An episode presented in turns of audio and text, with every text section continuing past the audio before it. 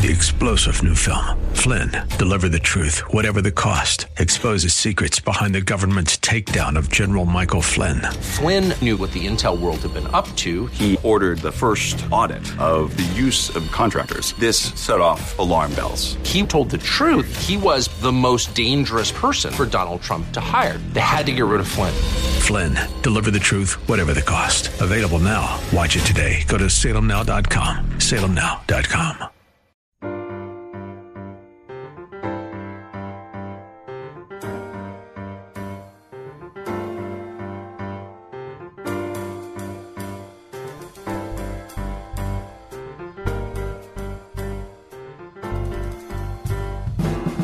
Welcome to His Life Revealed with Pastor Todd Granger of His Life Fellowship in San Antonio, Texas. We're glad you've chosen to join us today. Our passion at His Life Ministries is to help believers know Him and show Him. So we keep it simple. It's just about Jesus. Our prayer is that the Holy Spirit will make His truth plain to you so you can walk in freedom and enjoy the life of union that God has designed for you to live. And now, here's Pastor Todd. We're in uh, 1 Thessalonians chapter 5. And as I have pointed out to you uh, on the previous messages, Paul is writing a letter to a young church to answer the questions and quiet their fears concerning their future. And Paul and his companions, when they were there, were only able to be with them and to disciple them for a few weeks. And after they left, these questions came up. And you'll remember that Paul sent Timothy, because Paul had been driven further and further away from this young church, Paul sent Timothy to check on them, to see how they were doing, because he was concerned for them. And Timothy has just returned in this letter, and he has brought these questions with him. And Paul, in this letter to the Thessalonians, is answering those questions. One question was, what will happen to those believers who die before the rapture?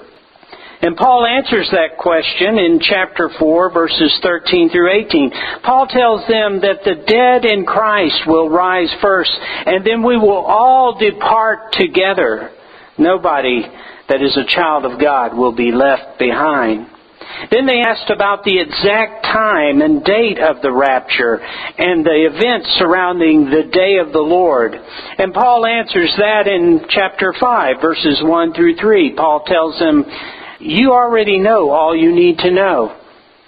And as to the exact times and dates, only the Father knows the answer to that. Now in 1 Thessalonians chapter 5 verses 4 through 8, Paul is going to begin to address why they should not fear missing the rapture and why they will not experience the wrath of God in the day of the Lord. And that's our text for the day. As we said last week, the day of the Lord is a day of judgment. It's a day of gloom. It's a day of darkness. It's a day of doom. But it is for the unbeliever. It's not for the child of God. Now, to illustrate this, Paul begins to point out the differences between the child of God and the unbeliever.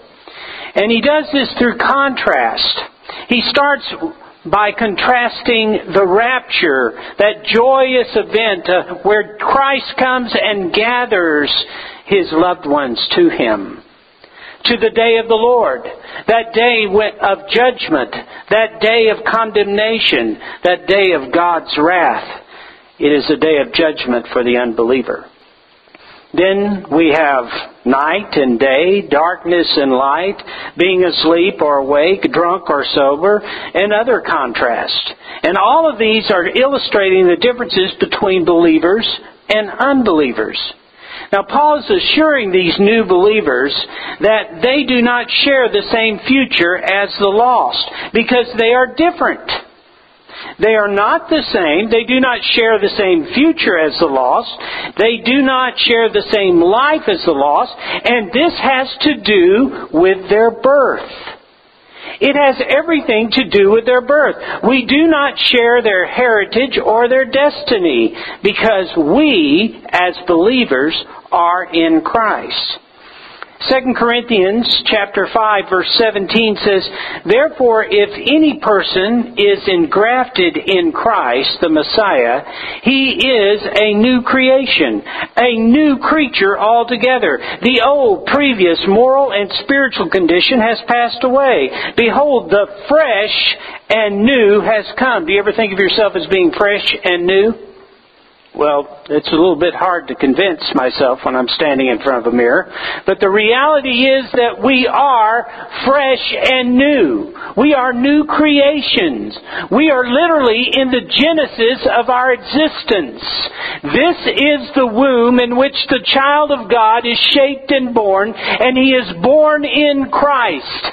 There is nothing the same. The old has passed away. You say, well, if the old is passed away, why am I still dealing with the issues of the past? Why am I still dealing with the behaviors of the past, the emotions of the past? Because the old man has passed away, and you are a new spiritual creature. But all the baggage of the soul still exists. And here's the work of the enemy. The enemy is working all out to convince you that nothing has changed. That nothing has changed. He'll use that mirror to illustrate the truth. He'll use the people around you, and you will begin to believe that what is normal is what you see with your eyes in the world. But that's not who you are. You are a new creation. Now this is important for you to understand because Paul is going to continue with making the contrast and his point is, as his point is through most of his letters, I want you to understand first who you are. The reason that you are fearful, Thessalonians, the reason that you are afraid and believe what you have believed when you've been deceived, is that you do not fully understand who you are you do not fully understand why you are treated differently. We are not all the same. We share a likeness in the body and the capacity of the soul. But we do not share the same life. We are different and distinct in our creation, in our nature, our behavior, our nurture, and certainly our future. To the degree that we embrace who we are in Christ, we experience life. To the degree we try to identify with the world, we diminish the life we have and we deceive ourselves. Let's look at our text. 1 Thessalonians chapter 5 verses 4 through 8. But you are not in, given up to, the power of darkness, brethren, for that day to overtake you by surprise like a thief. For you are all sons of light and sons of the day. We do not belong either to night or to the darkness.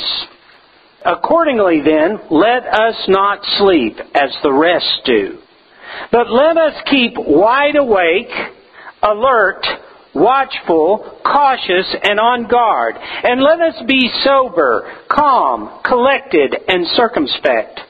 For those who sleep, sleep at night and those who are drunk get drunk at night.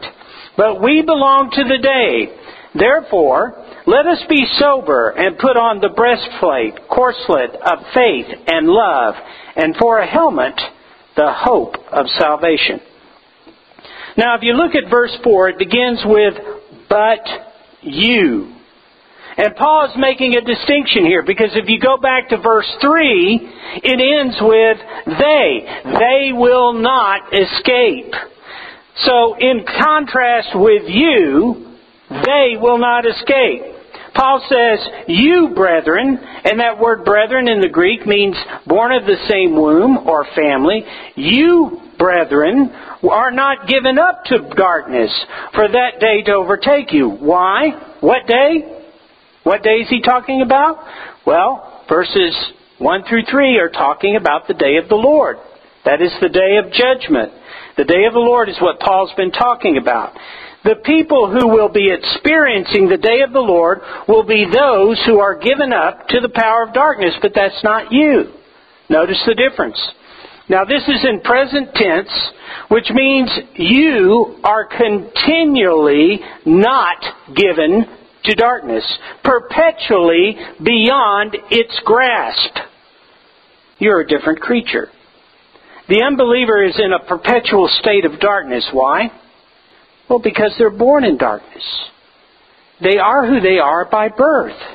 They are still in Adam. 1 Corinthians 15:22 says, "For just as by because of their union of nature in Adam all people die, so also by virtue of their union of nature shall all in Christ be made alive."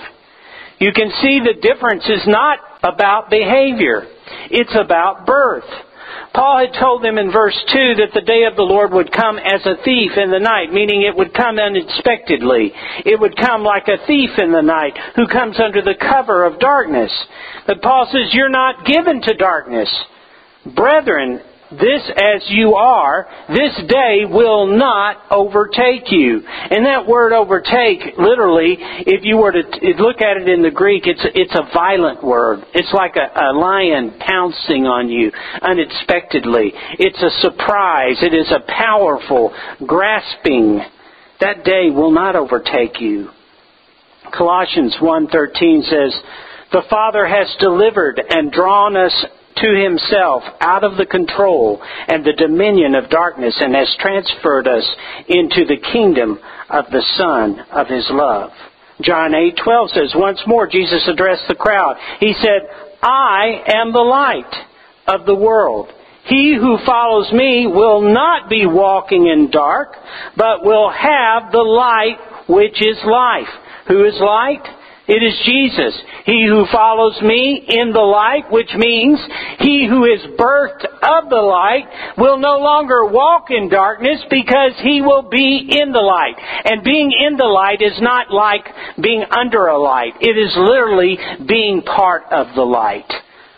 You will not walk in darkness, which means to live in darkness. Doesn't mean to behave in darkness. You will not live in darkness, but you will live in light, which is, now get this, which is life. Now that is very clear. Darkness is not life. Light is life, which means Jesus is life and everything else is death. John 12:36.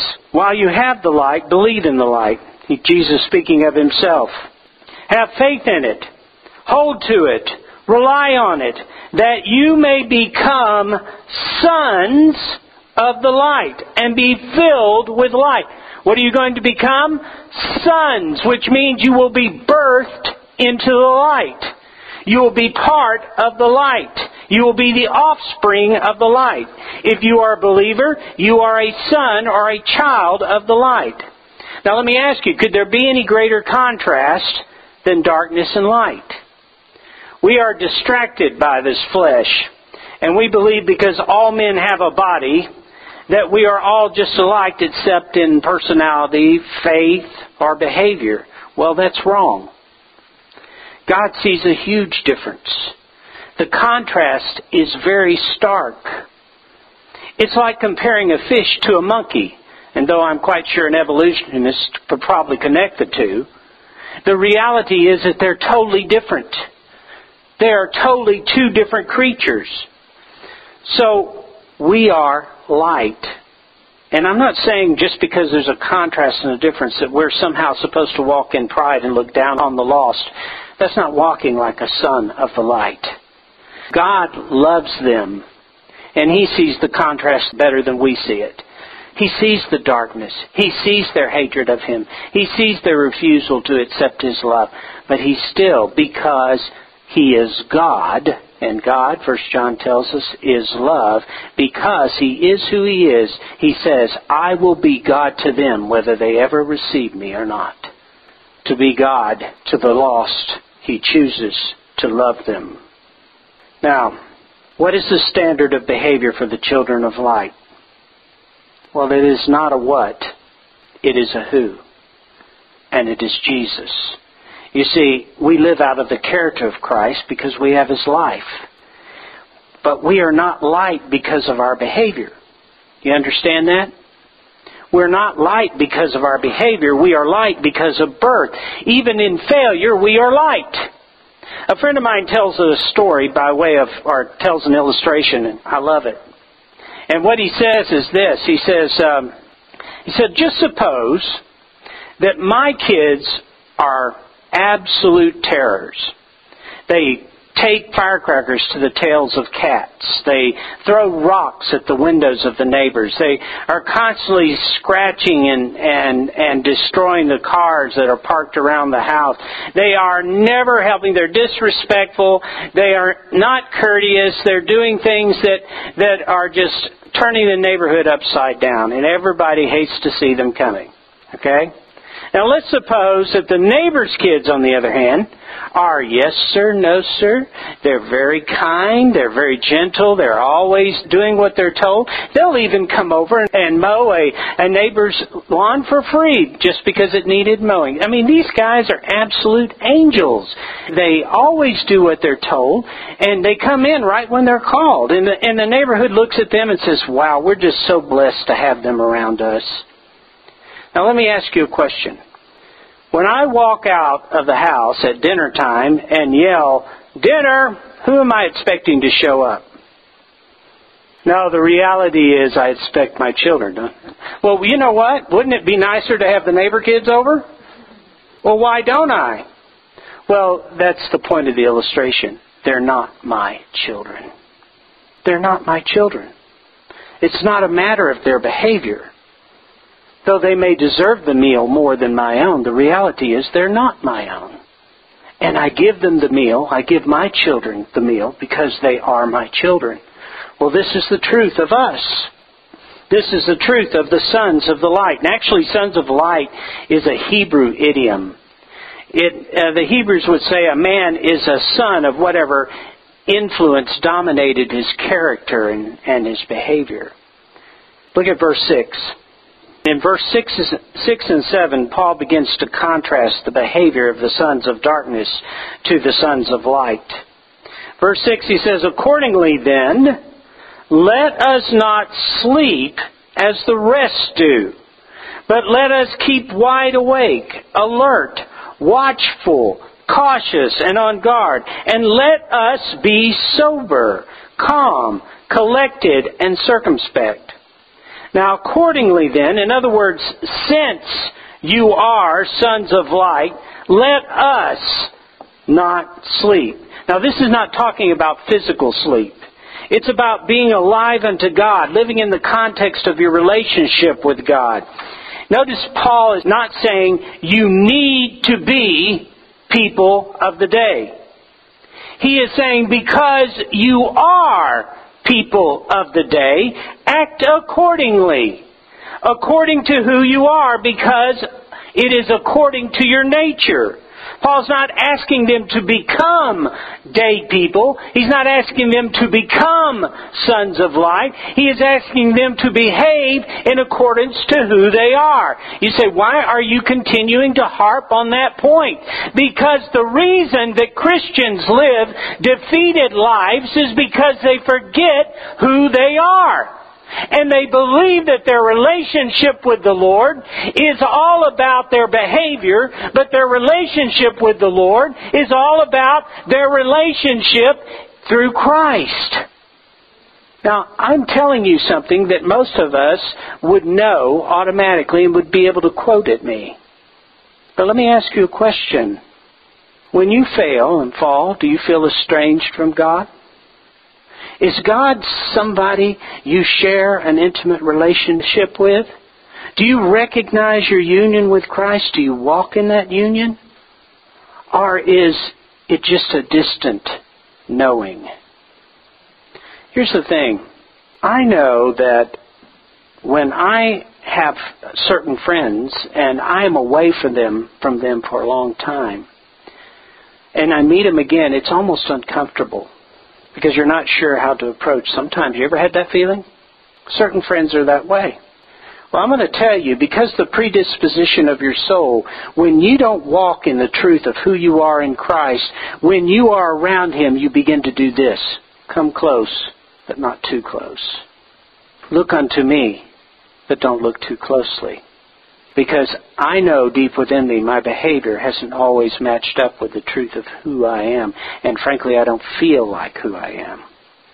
I'm letting my behavior, my emotions, my thoughts define my Christianity and my relationship with the Lord. Let me tell you something. You know what that is? That is unbelief. You're operating as though Christ never died, and it will continually make you feel distant from Him. Paul is not saying become people of the day because they are people of the day. He's not saying become sons of light because they are sons of light. He is saying behave accordingly. Day people can act like night people, but it doesn't suit them. Again, it's, it's like a monkey trying to act like a fish. Well, how long will that work? Well, not for very long. He can try to imitate a fish, but can he really call it life? I'm going to tell you something. There are a lot of Christians who are identifying more with the world than they are with who they are in Christ.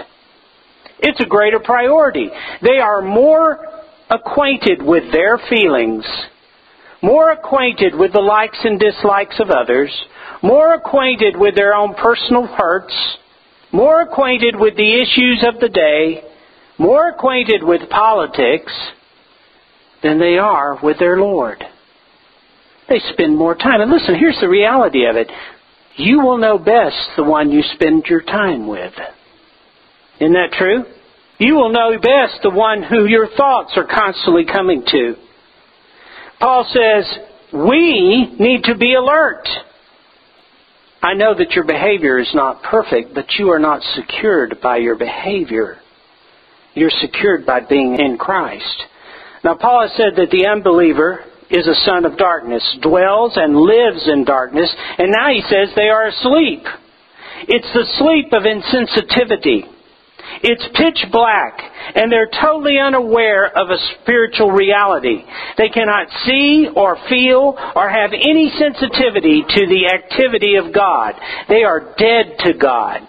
I suppose, you know, it's like if we were to have a, a casket up here with a body in it, do you think it would bother him if I turned the lights off and on? Do you think he'd get annoyed with that? Do you think he'd get annoyed if I decided to sing some of my old rock and roll songs to him? Most people do. Do you think he would become irritated if I kept poking at him or telling knock knock jokes? No, he wouldn't. Why? Because he's dead. He cannot be sensitive to it. He can't feel it. 2 Corinthians 4 4 says, For the God of this world has blinded the unbelievers' minds that they should not discern the truth, preventing them from seeing the illuminating light of the gospel of the glory of Christ, the Messiah, who is the image and the likeness of God. Now look at that verse. Is he saying that the truth is not there? Is he saying the light is not there? No. He is saying that truth and light is about them, but they refuse to see it. They can't see it. They're blind to it. It is a condition of their soul. It is a condition of their nature. They cannot see what is really there. Now listen, I want to tell you that as Christians, you can live as children of darkness.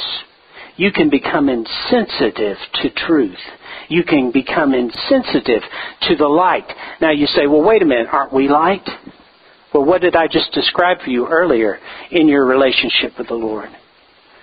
People who treat God like this have become insensitive to the light. They don't see the light within them, and they're afraid of what the light will reveal without them or apart from them.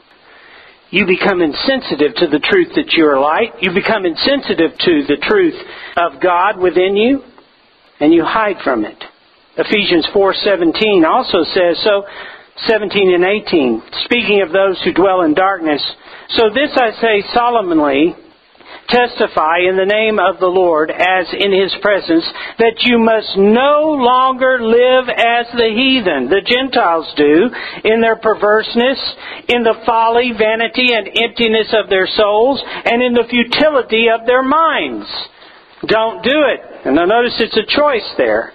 Their moral understanding is darkened and their reasoning is beclouded. They are alienated, estranged, self-banished from the life of God with no share in it. This is because of the ignorance, the want of knowledge and perception, the willful blindness that is deep-seated in them due to their hardness of heart, to the insensitiveness of their moral nature. Paul says, be alert to the things of God to the presence of God, to the working of God, to the activity of God. Thank you for joining Pastor Todd Granger for His Life Revealed, the radio ministry of His Life Fellowship in San Antonio, Texas. We hope today's message has encouraged you to yield to His life in every situation, rest in His life moment by moment, and receive from His life all that you need to show Christ in this world. If you'd like to know more, Visit us on the web at hislifeministries.org or on Facebook at His Life Fellowship. And you're invited to join us for worship services on Saturdays at 5 p.m. at 7015 Wurzbach Road. If you would like to help support this ministry, send your tax deductible donation to His Life Ministries, P.O. Box 1894, Boerne, Texas 78006. And finally, this coming week, our hope is that the image of the invisible God would be visible in you.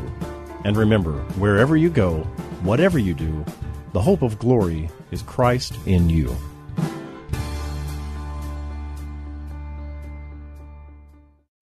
Three star general Michael J. Flynn, head of the Pentagon Intelligence Agency, knew all the government's dirty secrets. He was one of the most respected generals in the military. Flynn knew what the intel world had been up to, he understood its funding. He ordered the first audit of the use of contractors. This set off alarm bells. The explosive new documentary, Flynn, Deliver the Truth, Whatever the Cost, and covers the facts behind this scandal. Flynn told the truth. He was the most dangerous person for Donald Trump to hire. I find out the worst enemy that I'm going to face in my life is right here in America. They took my assessment and they wanted me to change it. And I was like, I'm not changing it. They had to get rid of Flynn with in depth interviews, archival footage, and never before seen personal records of the man behind the headlines. I just felt like I was drowning. Flynn, deliver the truth, whatever the cost. Available now. Watch it today. Go to salemnow.com. Salemnow.com.